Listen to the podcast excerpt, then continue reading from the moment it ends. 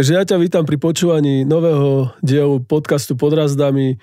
Po roku som si pozval do, svojho, do kresla oproti mne cestovateľa, majiteľa cestovnej kancelárie Flying Banana, Paťa Palugu, s ktorým sa budeme rozprávať o tom, čo zažil za posledných 12 mesiacov. Čau, Paťo.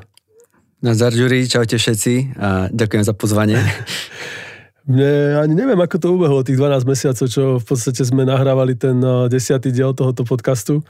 A vtedy sme si vlastne prešli všetko, čo sa týka toho, ako vznikla cestovka, kde všade si bol, aký si v podstate ako to celé začalo, začalo chytať grády a začali ľudia cestovať s tebou.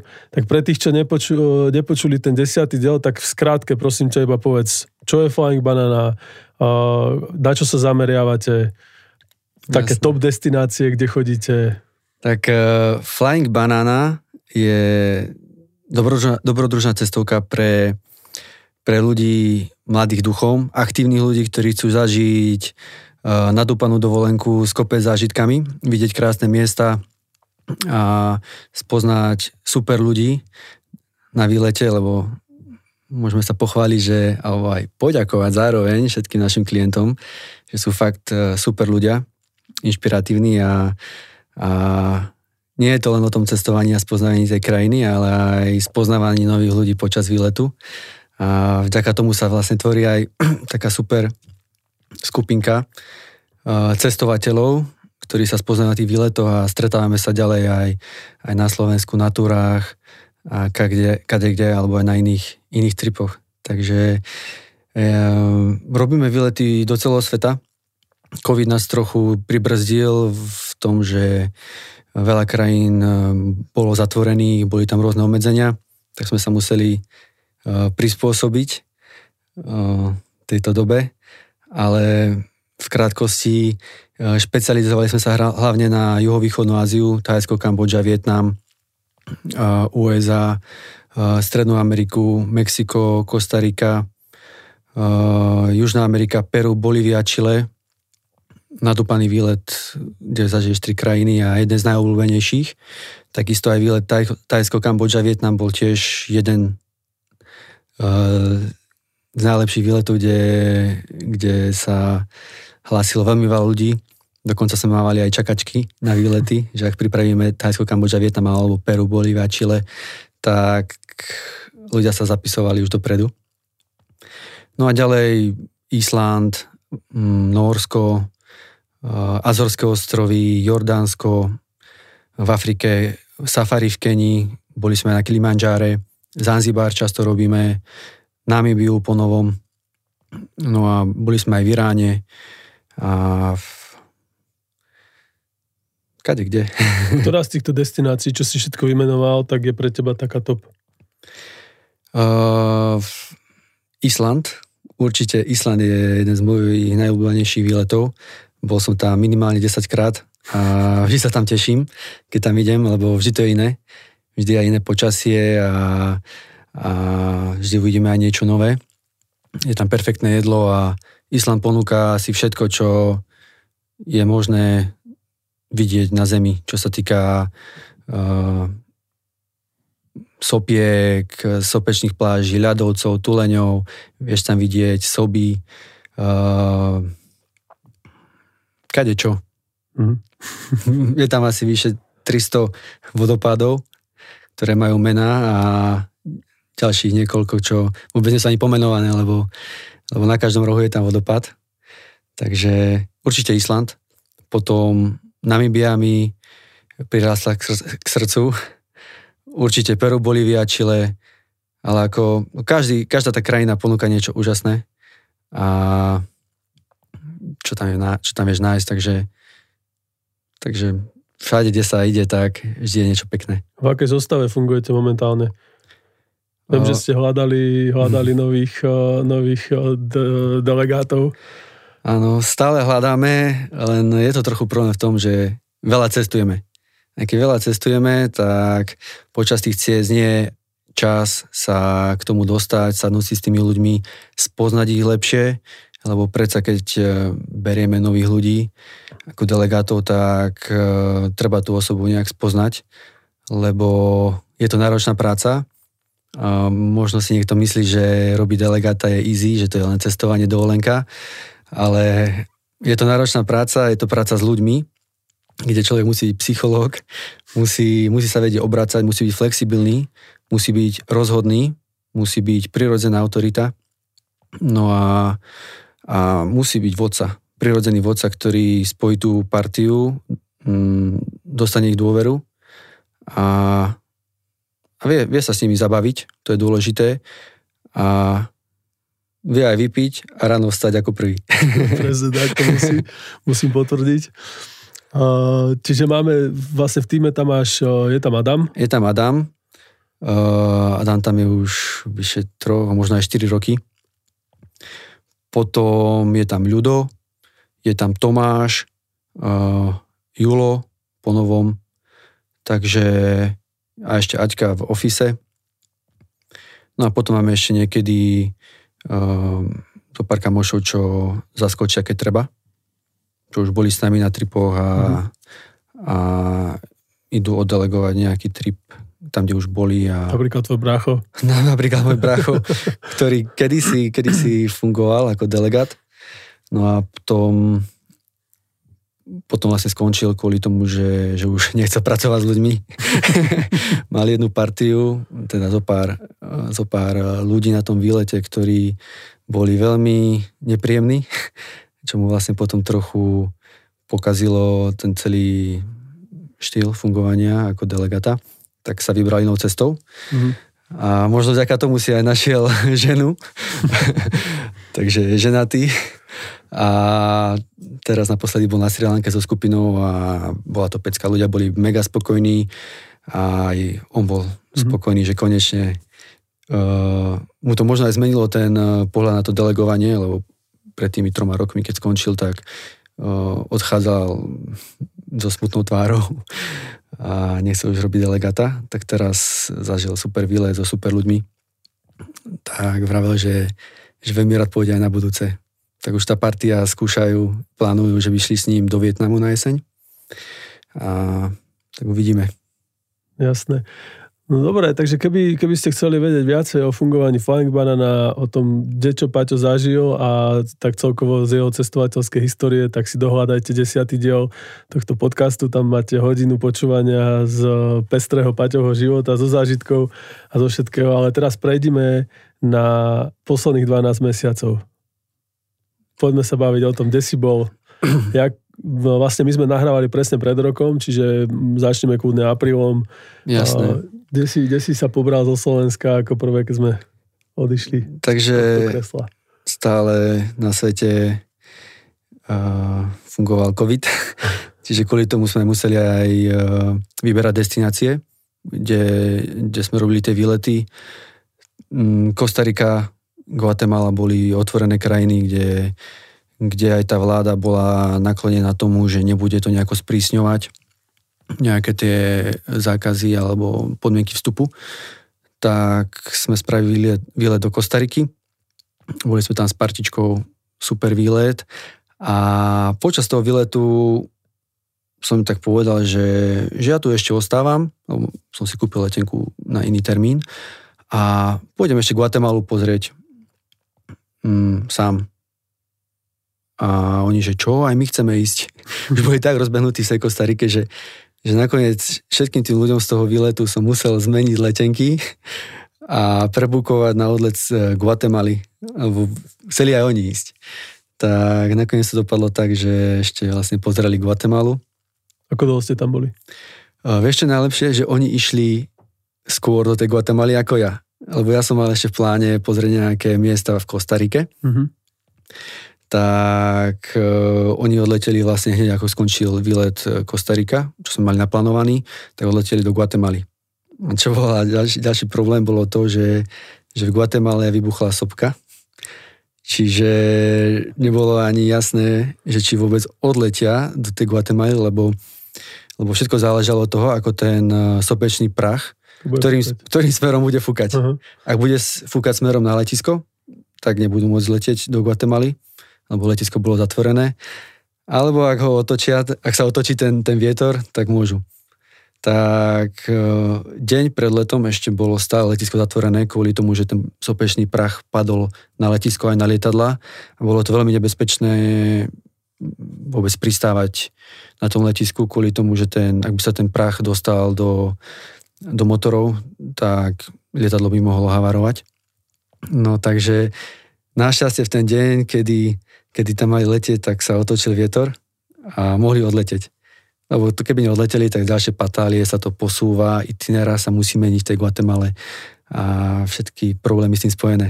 Tak nakoniec odleteli a myslím, že tam boli možno 4 dní, mm-hmm. 4-5 dní, no a potom odleteli naspäť. No a ja som tam potom priletel, keď oni odlietali, tak sme ešte dali, dali sme, uh, čo sme to dali? Záverečnú party. Nie, dali sme uh, zakapu. Uh-huh. Zakapa je guatemalský rum, ktorý sa tam aj vyrába. Ale čo je na tom smutné, tak nevedeli sme tam nájsť degustačku.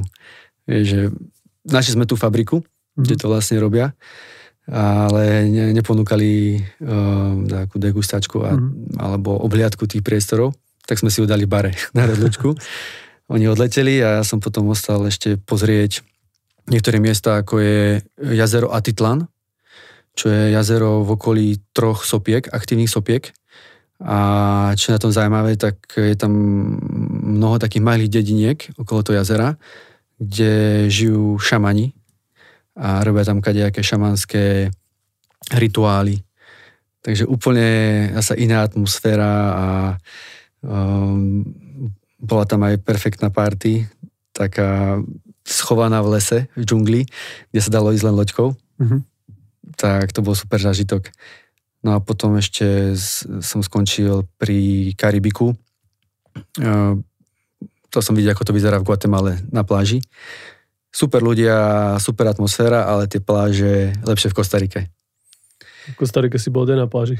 Mm, v Kostarike sme boli na východnom pobreží v Karibiku mm. A na západnom pobreží. Čiže aj Karibik, aj Tichý oceán. Mm. Ktoré bolo lepšie? Karibik alebo Tichý oceán? Mne sa osobne viacej páčilo Tichý oceán, kvôli mm. tomu, že sme mali aj lepšie počasie. Vlastne v tom Karibiku, keď som bol, tak mi trochu pršalo. Trošku viac. a lepšie vibe pre mňa boli napríklad v Santa Tereze. Myslím, a vy ste tam neboli vlastne však. Nie. Nie. nie. Vlastne teraz, čo tam bol výlet, za Adamom, tak, tak boli aj Santa Tereze. To je jedna krásna dedinka, kde ani asfaltka nie je a máš tam krásne dlhé pláže a je to taký surferský raj, mm-hmm. kde keď som tam prišiel prvýkrát, tak som si myslel, že som dade v nebi, lebo krásni ľudia, úplne ako nejakého filmu, vieš, baby uh, na štvorkolkách, zavesený surf, idú na pláž, krásne sunsety, Eh, keď bol západ slnka, tak všetci čakali na ten západ, vieš, meditovali, pozerali sa, užívali si ten západ slnka, bolo tam ticho a potom, keď slnko zapadlo, všetci začali tlieskať. tak úplne super atmosféra. Takže vlastne potom náspäť k tej Guatemale, uh, z tej Guatemaly som potom ešte odletel na západ Mexika, do časti Oaxaca. Uh, chcel som pozrieť, ako to tam vyzerá, čo sa týka pláží a do budúcna, či tam budeme robiť výlety. A bol som milo prekvapený. Mm, o mnoho menej turistov ako na východe, na Jukatáne, v Cancúne, Tulum a na tom pobreží. Takže menej turistov a také mm, viacej lokálne mi to prišlo. Lebo ako sa vraví, že turisti väčšinou pokazia tú lokálnu kultúru, aj tých lokálnych ľudí, tak tam to bolo úplne, úplne iné také ozajstné Mexiko by som povedal. A sa, boli tam trochu väčšie vlny v tom Tichom oceáne ako v Karibiku, ale boli tam, bolo to, bolo to super zážitok. My sme na tej karibskej strane zažili pekné vlny.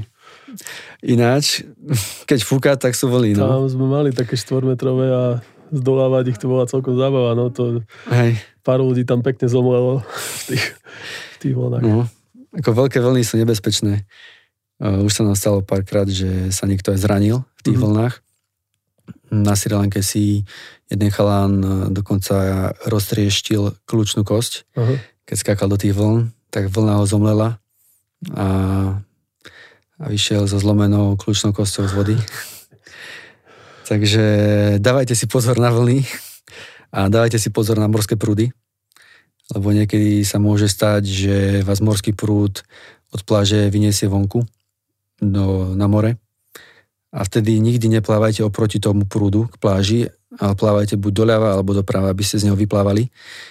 Lebo ak budete plávať proti prúdu, tak vám to nepomôže a iba sa vysilíte a skončíte niekde v strede Atlantiku. Presne tak, no. To my sme, to na Azoroch nám sa stalo, keď sme boli tak, uh, mali sme tam taký párik, oni sa zasnúbili, tuším, že deň predtým, tak sme to s nimi akože trošku oslavovali a potom sme šli na ten Black Sea, na severnú časť uh, toho San, San Miguel. Áno. A, a tam bola, že zákaz, iba surfery sa mohli, mohli ísť do vody a tí blázni išli, išli natvrdo do, vlastne do von a nakoniec to skončilo tak, že im musel niekto vyťahovať odtiaľ. To bol tiež taký veľmi príjemný zážitok. No, toto poteší na výlete. Aj.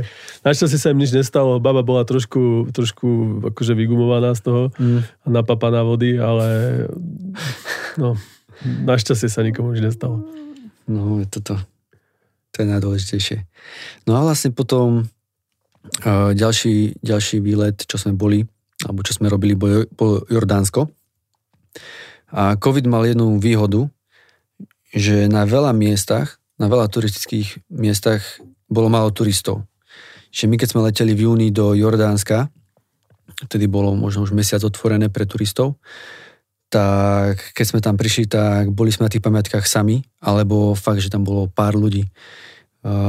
Keď sme boli v Petre, tak za celý deň tam sme stretli možno 30 ľudí, čo pred covidom ich tam chodilo aj 4-5 tisíc ľudí, turistov za deň.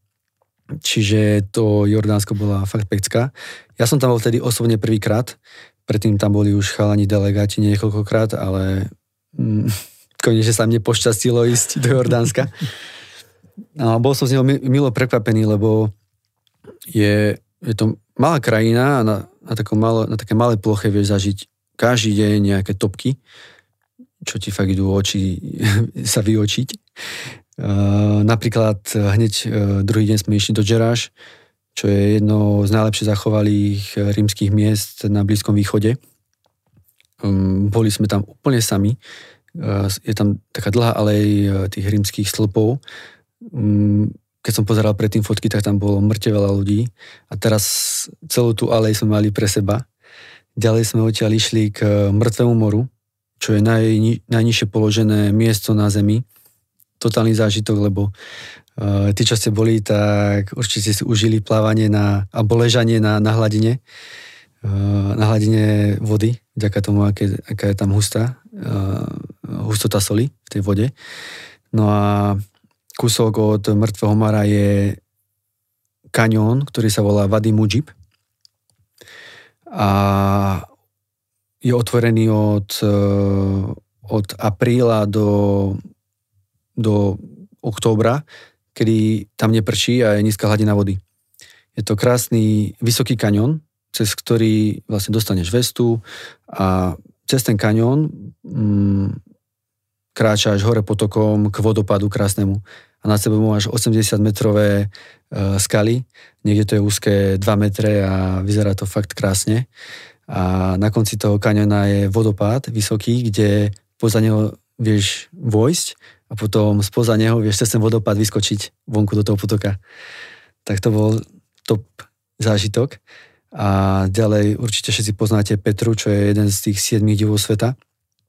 A uh, ako som vravel, bolo tam minimálne turistov a tí lokálni boli takí vďační, že aspoň niekto prišiel, že si dá u nich čajík alebo nejakú, nejaký fresh pomarančový. A bola to veľmi dobrá atmosféra v tom, že fakt tí turisti to spravia toho veľa. Mali som pocit, že ako by sme spoznávali niečo nespoznané ešte. Ako by sme tam boli prví obja, objaviteľia. Takže uh, Petra a odtiaľ sme šli do krásnej púšte Vadirum Uh, nie je to taká púšť, že tam máš len uh, duny, ale sú tam krásne skalné útvary. Um, natáčalo sa tam mnoho filmov a tam sme spali v beduínskom kempe, kde sme večer fajčili šišu, urobil nám grilovačku, uh, kde v, do piesku vyhrabali jamu a v, tom, v tej jame uh, grilovali kuracie uh, stehenka so zeleninou. Potom to vyťahli a pod hviezdami sme, si, sme, sme to zjedli. Tak krásna atmosféra. A posledný deň sme skončili pri Červenom mori. Okúpali sme sa v Akabe. Takže, takže taký nabitý program a každý deň sa niečo dialo, niečo také zaujímavé. No a e, tento rok sme prvýkrát boli aj v Namibii, teda rok 2021. To bol tiež taký spontánny výlet e, a tak sme to naplánovali na júl a čakalo nás tam 4,5 tisíc kilometra eh, na offroadoch, na jeepoch, kde na autách sme mali rozkladacie stany pre 4 osoby a nazbierali sme sa 10 osôb. No a hneď to začalo tak, že mali sme problém s tým, že začal tam veľmi rýchlo rásť COVID, alebo no, veľké... Začali stúpať čísla. Áno, začali stúpať čísla a mali sme tam let cez Nemecko, cez, uh, cez Frankfurt, no a tam aj naspäť. No a Nemec, Nemci dali Namibiu na čierny zoznam, čiže hneď prvý problém bol s tým, že my sme tam mohli doletieť, ale cestou späť z Namibie by nás nepustili ani do lietadla. Čiže problém, hej, teraz letenky kúpené, čo ideme robiť? No tak našej skupinke som napísal všetkým tým ľuďom, čo, čo boli nahlásení, že je tam takýto problém, hej, je tam veľmi veľa nových COVID čísel, čísel a neviem, ako tam bude vyzerať. Reštiky budú zatvorené, možno sa nebude dať uh, jazdiť pomedzi tie ich uh, okresy alebo kraje, alebo ako to nazvať. Uh, lebo tie čísla boli fakt, že brutálne. Uh, tak som im na rovinu povedal, že je takýto problém a bude lepšie, ak tento výlet zrušíme a vrátim vám peniaze, lebo je tam veľmi veľa rizik. A je možné, že tam kvôli tomu covidu aj ostaneme mm-hmm. na niekoľko dní, možno aj týždňov, hej, ak zrušia a možno aj lety, hej, z Namibie. Tak som im to tak napísal, že, že bude lepšie, keď nepôjdu, vrátim vám peniaze. Ale tí ľudia boli takí nažhavení na to Namibiu, že povedali, nám to jedno, aj keď tam ostaneme, chceme tam ísť. tak nakoniec sme to spravili tak, že sme tam išli. Uh, leteli sme tam cez Frankfurt a naspäť sme kúpili nové letenky cez Etiópiu. Lebo to už potom nebol problém, problém cez Etiópiu do Viedne. No a myslím, že tí ľudia urobili najlepšie rozhodnutie, že išli s nami ja ti skočím do reči, keby ste chceli vedieť, uh, vidieť teda, ako to vyzeralo v Namibii, tak uh, na Instagrame Flying Banana sú pekne zhrnuté všetky príbehy v storkách, plus je tam jedno krásne reelsko, ktoré si môžete pozrieť a budete mať určite chuť tam vycestovať aj vy. Presne tak. No a ako to vyzeralo v tej Namibii, krátke zhrnutie, Uh, hneď, ako sme prileteli, tak sme si šli uh, prevziať uh, SUVčka, alebo offroady to nazveme radšej, Hiluxy, prerobené Hiluxy, zdvihnuté, uh, spevnené nárazníky a tak sme si to prebrali a vydali sme sa 700 km na juh Namibie do Fish River Canyon. Asi po 20 minútach jazdy nás zastavili policajti panika, že čo teraz, že za čo. No a tak pýtal si samozrejme vodičák, vodičák som nevedel nájsť. Peňaženku som nevedel nájsť, takže prvý problém. Našťastie som ho našiel za takých 10 minút. Druhý problém je nás veľa v aute. Lebo je COVID a môže byť maximálne 4 osoby v aute. A pritom som vedel, že keď si turista, tak môžete, môžete byť piati v aute. Ale ten policajt nie. Ste, môžete byť len štyria. Koľko vás je? 5. No, musíte si požičať ďalšie auto. Mm-hmm. No dobre, fajne. Tak som šiel s ním do budky že, ho, že mu to nejako vysvetlím a nejak to uhrám, tak som mu tam aj začal spievať uh, svahilské pesničky africké. Koľko chcel peniazy? Uh, myslím, že tisícku, tisícku na auto. Boli sme do auta. Nakoniec to skončilo pri 200 eurách Aha. na auto. Čo je dosť. No, je to dosť. A potom som to začal riešiť tou požičovňou aut a tí mi povedali, že, že nás oklamal ten policajt. policajt a že to nie je pravda. Že bolo to vlastne tak, ako som ja vravel, že keď sme turisti, môžeme byť piati v aute. Ale vtedy som to už, už, už, som, to, už som to nehal tak, lebo sme sa ponáhľali. Lebo v Namibii je tak, že každá požičovňa ti povie, že môžeš jazdiť, kým nezapadne slnko. Ak zapadne slnko, tak nemôžeš jazdiť na tom požičanom aute. Lebo je tam kopec zvery, mm-hmm. ktorá v noci ožíva a skáča ti pred auto. Výborné. Vieš, no, ten policajt nás držal asi, možno aj hodinu a pol sme tam boli. Uh-huh. A keď som tak pozeral ten dojazd k tomu Fish River kanionu, kanionu čo nás čakalo tých 700 kilometrov, tak dojazd mi ukazoval o nejakej deviatej. A, jaká, jaká cesta tam je? Toto našťastie bola 80% asfaltová. Uh-huh. Krásna, rovná cesta. Ale máš popri ceste uh, žirafy, antilopy, čiže oči na stopkách. A keď ideš do Zázrive. Jak ideš presne cez Zázrivu. Ináč no, do tej Zázrive by sa mohli robiť safari tripy. Safari tripy, hlavne na jara, na jeseň. Tam je zaručená, zaručená zver. No, takže samozrejme sme si na to, sme, sme dupli na plyn a prišli sme na to ubytovanie okolo 11. večer.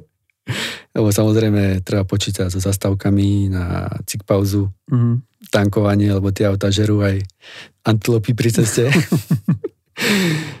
no a už keď sme prichádzali po také offroad ceste k tomu ubytku, tak začali dve zebry bežať pred autom. Proste ani doľava, ani doprava. Tak sme ešte možno, ja neviem, desiatkou stále bežali pred autom, tak sme aj svetla vypli, že možno či, ne, či nemajú späťaky oslepené. Nič stále po tej ceste, nie? Tak sme aj zastali a stále po ceste bežali kokos nakoniec, ja neviem, možno aj 10 km takto bežali po asfaltke, my už sa fakt ponáhľame na tú, na tú ubytku, oni stále nás tam spomalovali a nakoniec ich fakt už napadlo, že, že skočiť doľava. No a taká bola, taký, taký bol náš prvý deň v tej, v tej Namibii. Vravím si, kokos, ak takíto policajti budú na každom kroku, tak to bude dobrý zážitok. No a potom našťastie, všade, kde sme prišli, tak keď nás policajti zastavili, tak boli super. Pýtali sa nás, že aké zvieratá sme videli, ako sa nám páčilo a zaželali aby sme si užili Namibiu. Tak to chcem povedať, že po tom prvom, hm, po tom prvom zastavení, po tej nepríjemnej skúsenosti som si myslel, že, že Namibia nebude moja až tak obľúbená krajina. Mm-hmm. A nakoniec všade, kde sme stretli policajtov alebo aj lokálov, tak fakt super, brutálni ľudia. Oni si vážia asi turistov, keď tam chodia. No jasné. A hlavne je to mm, brutálne čistá krajina. Uh, bol som milo prekvapený z toho, ale kedysi to bola nemecká kolónia, tak myslím, že Nemci to tam dali do poriadku, čo sa týka čistoty, alebo aj v potravinách máš pekne do pyramidky postavené, poskladané jablka, paradajky a všetko tam fungovalo ako hodinky. Ja som čítal, že to je jedna z najbezpečnejších krajín v Afrike. Určite. Určite ako aj tí lokáli, fakt, že vôbec sme tam nemali pocit, že by mm-hmm. hrozilo nejaké nebezpečenstvo. Fakt boli priateľskí, ako topka. No a vlastne druhý deň sme šli pozrieť ten druhý najväčší kanion na svete, Fish River Canyon, čo je druhý najväčší po Grand Canyon. Odtiaľ sme šli do Ludericu, kde sa nachádza dedinka Kolmanskop, kde kedysi ťažili diamanty. Mm-hmm. Mm. A dokonca tam bol prvý rentgen v Afrike. On to, Nemci to tam sprivatizovali a mali tam jednu z najvä, najväčších, nazvime to, baní diamantov na svete. A diamanty sa tam ťažili tak, že ono, ten Kolmánskok je, je, je v púšti. A vlastne tí pracovníci sa plazili po piesku v noci počas slnečného svitu alebo mesačného svitu. Mesačného svitu, jasne. A vradu tam vyzeralo ako keď cez Vianoce zapneš Vianočný stromček. Mm-hmm. Vlastne ten, ten svit tie diamanty rozžiaril, vlastne sa len plazili a zbierali, zbierali wow. tie, tie diamanty. Čiže žiadne kopanie, žiadne bane, čisto len plazenie sa po púšti a, a zbieranie diamantov. Takže to je ďalšia taká zaujímavá, zaujímavá vec v Namibii. Mm, potom je tam jedna, jedna krásna časť, ktorá sa volá Dead Vley. To, keď si dáte do Google obrázkov Namibiu, tak vám to určite vyskočí medzi prvými obrázkami. Je to vlastne mŕ, mŕtvý močiar, mm-hmm. Okolo, okolo ktorého sú 400 metrov vysoké piesočné duny. A v tom močiari uh, ostalo niekoľko mŕtvych stromov, ktoré majú vyše 600 rokov. Sú už v podstate také skameneliny. Áno, sú to mhm. vlastne ako, ako skameneliny. Takže je to veľmi pekné miesto. Uh, ďalej, keď ideš severnejšie, tak je tam je tam, ako sa to volá? Uh, Cape Cross, kde je najväčšia, najväčšia kolónia uškacov na svete. Ono to vyzerá ako tuleň, mm-hmm. ale je to uškatec. A niekedy ich tam je vyše 200 tisíc. A je tam obrovský zápach, neznesiteľný zápach. Stačí, že tam budeš 15 minút a už to nevyperieš, to oblečenie. Ale je to zážitok to vidieť na jednom mieste. Ako dlho ste tam boli vlastne v Namibii? Myslím, že takých 16 dní. Mm-hmm. No a potom tá topka, čo je v Namibii, je Etoša Národný park. A on je zaujímavý tým, že je to, je to suchý národný park, kde, kde nie je veľa vody a je tam, je tam niekoľko napájadiel. A to je tá výhoda toho, tohto národného parku, že pri tých napájadlách sa tie zvieratá združujú. Lebo tam, kde je voda, tam je aj život. Takže uh, stačí prísť nejakému napájadlu a vždy tam nájdeš nejaké zviera. Mm-hmm. Uh, potom, čo sme tam aj ubytovaní dve noci v tých kempoch, tak dokonca aj tie kempy majú svoje napájadla, kde tu máš taký pocit, ako keby si bol v divadle. Máš tam sedenie na takom vyvýšenom mieste, dole je plot a za ním je napájadlo. A večer si tam ideš sadnúť a čakáš, aké zvieratá tam sa ukážu tak on to začalo tak, že, že najprv tam prišli nejaké prepelice sa napiť. Tie sa napili, odišli a vymenili ich také malé antilopy. Potom tie sa napili, odišli, potom prišli zebry. A takto sa tie zvieratá menili možno každých 20-30 minút a ono to fungovalo ako nejaká hierarchia, ako nejaká pyramída, že na začiatku boli tie najmenšie zvieratá, až sa to potom stupňovalo a prišlo možno 40 slonov, mm-hmm. ktoré sa začali, uh, zač- začali piť tú vodu. No a ako tak pijú tú vodu, tak počujem nejaké šuchotanie pod, tými, pod tým plotom za takým stromom a nevedeli sme, čo to je. No a keď tie slony odišli, tak odtiaľ spod toho stroma vyšli nosorožce sa napiť. Takže to bol brutálny zážitok. No a vlastne počas toho výletu sme videli asi 11 nosorožcov na rôznych miestach, dokonca aj pri hlavnej ceste, čo bol takej No zážitok, lebo vždy počúvame o tom, že nosorožce ťažko vidieť, je už len zo pár kusov mm-hmm. a takto za prebehu dvoch týždňov ich sme ich videli 11, že topka. A potom z tej Etiópie ste sa dostali, či z Etiópie, z Namibie ste sa dostali pohode domov? No a potom na konci tripu samozrejme sme si museli spraviť pcr mm-hmm. pred odletom do Viedne Nedalo sa to tak riešiť, že sme v tranzite na Slovensko, lebo na tých aerolinkách v Etiópiane nám povedali, že proste keď vystúpime z letiska vo Viedni, tak im nevieme zaručiť, že pôjdeme na 100% na Slovensko. Mm-hmm. Takže kvôli tomu sme potom museli na poslednú chvíľu vybavovať pcr expresné.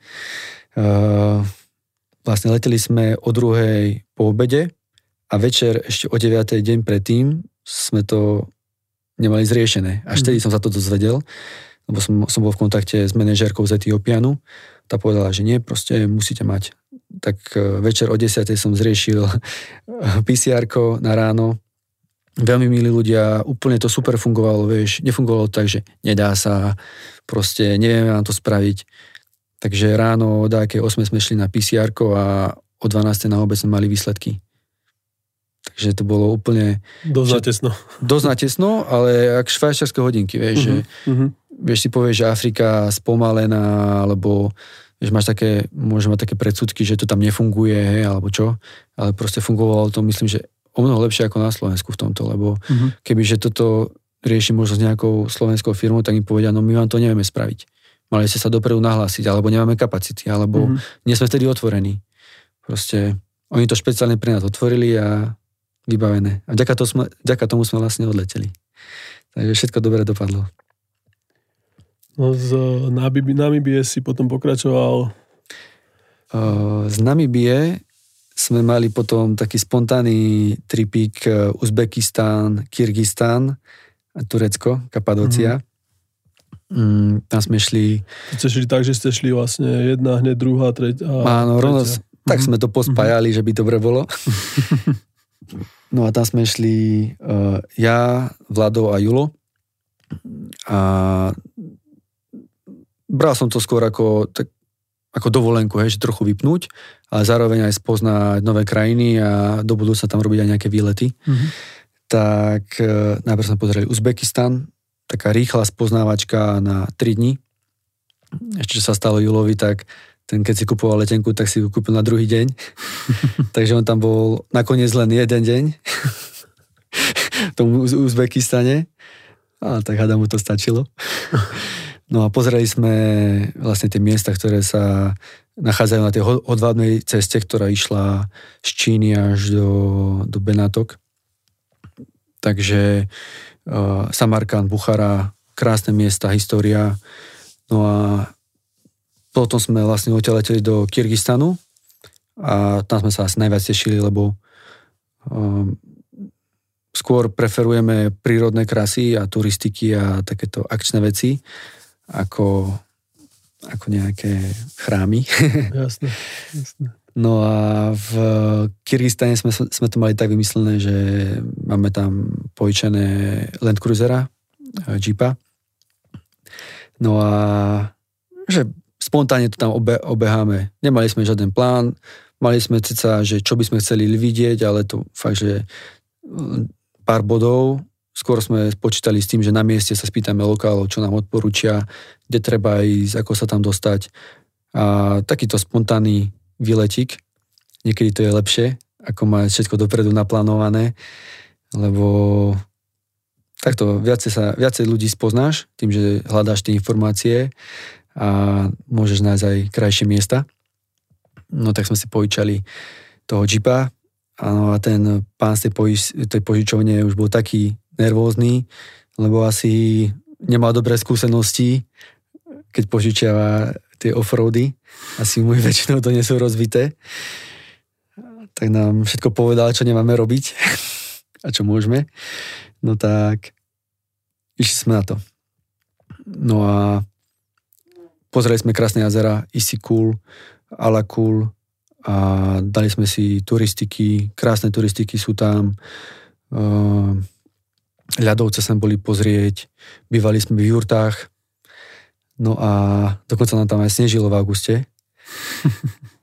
Takže celkom, celkom zážitky. No a jeden deň sme sa rozhodli, že sa vrátime k jazeru Isikul už nejako sa volá tá presne tá oblasť, odkiaľ sme šli. Bolo to na juhu krajiny. No a videli sme tam takú skratku cez hory. Lebo sme nechceli ísť na okolo asfaltkou, vrajme si, tam je na mape nejaká cesta. Tak e, sme sa v dedine chlap, chlapov v krčme spýtali, že, že či vieme tady prejsť k jazeru Isikul. A chlapi sa spýtali, že aké máte auto? A my, že Land Cruisera. Ale nepovedali sme, že to je Prado. Mm-hmm. To je taký mes, mestský Land Cruiser. Menší, menší taký, taký do mesta, vieš, že je to až taký off-road. No tak chlapi vraja, že jasné, to by ste mali dať, ako my na tých uázoch tam lietame hore dole, to sa dá, hej. Ako uáz je také auto, čo vyjde všade, vieš. Všade. Taký ruský zabijak. No a tak sme si povedali, že dobre, ideme na to. No a bolo to jedno z najlepších rozhodnutí, alebo fakt to bol taký zážitok, Išli sme cez doliny okolo vodopádov až do až, až cez Tosor Pass. Myslím, že to bolo 3400 metrov nad morom. No a po ceste, popri ceste sme mali uh, kone sa tam pásli jaky, boli tam pasieri, čo išli s jakmi. No a nás chlapi zastavili, tam už aj začalo snežiť, chlapi nás zastavili, to sme pokecali. No a dali sme mu pivo chlapovi, tak chlap celý rád. Mali sme ešte vodku, kúpili sme takú vodku Sputnik, tak to sme mu dali, ten tam, on nevedel, čo od radosti robiť. no a prešli sme cez tento Tosor Pass. Uh, človek, ktorý nevie jazdiť dobre, tak uh, nedal by to, lebo bolo to fakt také, že na hrane. Mm-hmm. No a veľa razy sme sa tam mohli roz, rozbiť, uh, alebo auto proste nehať vysieť niekde. Ale našťastie sme to prešli. No a cestou dole, už keď sme sa vrátili k mobilnému signálu, tak mi prišla správa na WhatsApp od toho majiteľa tej, cesto, tej požičovne, že, že zakazujem vám ísť cez tento Sorpass, Uh, tam rozbijete auto, neprejdete, nie je tam gps uh, nenájdeme vás tam. Uh-huh. A táto správa mi prišla až, až keď sme už zišli dole. Zišli, jasné. tak eh, som s ním volal, ubezpečil som ho, že sme v pohode, auto je v pohode, tak hneď sme museli poslať fotky toho auta. Tak som mu poslal, už bol, už bol kľudný, ale povedal mi, že mali sme obrovské šťastie, že sme to dali, lebo tam jediné na tých úvazoch chodia tí ľudia. Uh-huh ale bolo to, bol to super zážitok, no. No a potom z toho Kyrgyzstanu sme šli ešte pozrieť Kapadociu, kde sú také krásne tufové, tufové skaly a čo tam je taká topka, tak je let balónom. Tak tam sme vlastne už pokračovali len ja s Julom, tak sme si dali krásnu romantiku. Vo dvojici. Dva, vo dvojici. Spali sme v takom hoteli, ktorý je v jaskyni, takže super romantika. Boli ste na tých balónoch? A boli sme na tých balónoch. Mm, bol to super zážitok. Nečakal som, že to bude až také dobré, aké to bolo. Uh-huh. A nie je to iba proste Instagramový nejaký mm, influencerský... Ako je to určite krásne na Instagram, na fotečky, uh-huh. na videjka. Ako vie to predať, ten zážitok. Ale ten zážitok, ako začneš stúpať na tom, na tom balóne a taký, také motýliky v bruchu som mal. Koľko, koľko tam bolo tých balónov vtedy? No bolo ich tam mŕte veľa. Mm, neviem ti teraz povedať presný, mm-hmm. presný počet. Ale to, to sa bavíme o možno stovkách. No, určite. Mm-hmm. O... To je vlastne hlavný ťah, ťah ako keby cestovného ruchu v tej časti. Áno. Ste boli tie skaly a tie balóny. Určite.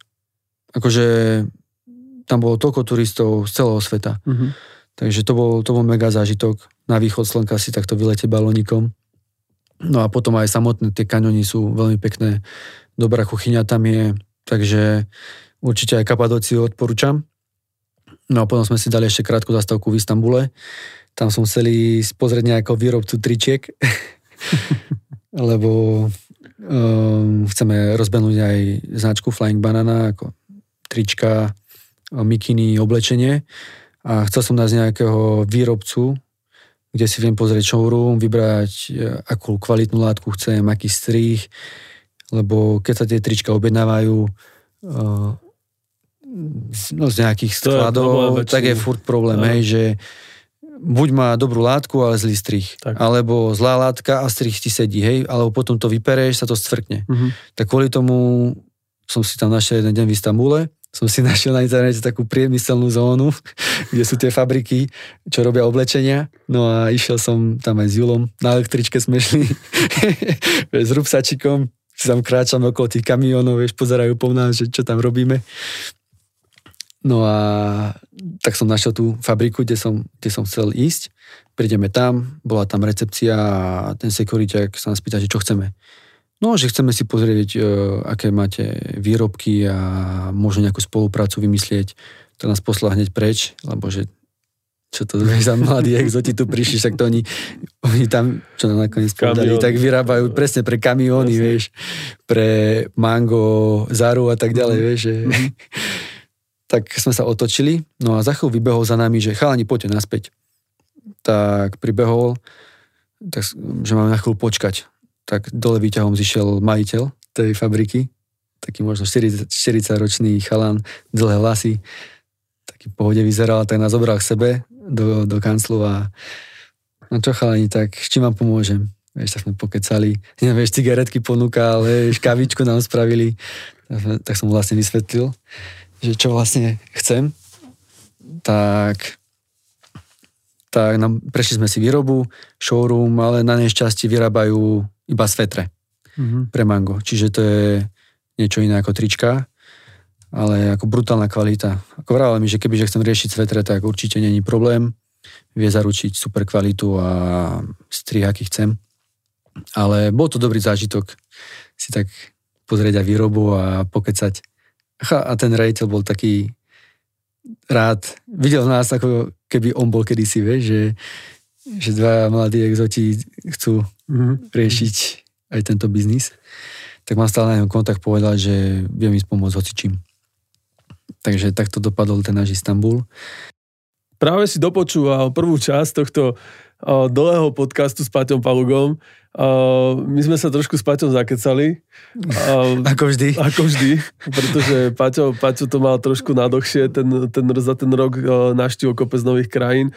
Čiže Paťo, ďakujem. A ja ďakujem za pozvanie. Prvá časť a určite si vypočuje druhú časť. Ďakujem pekne.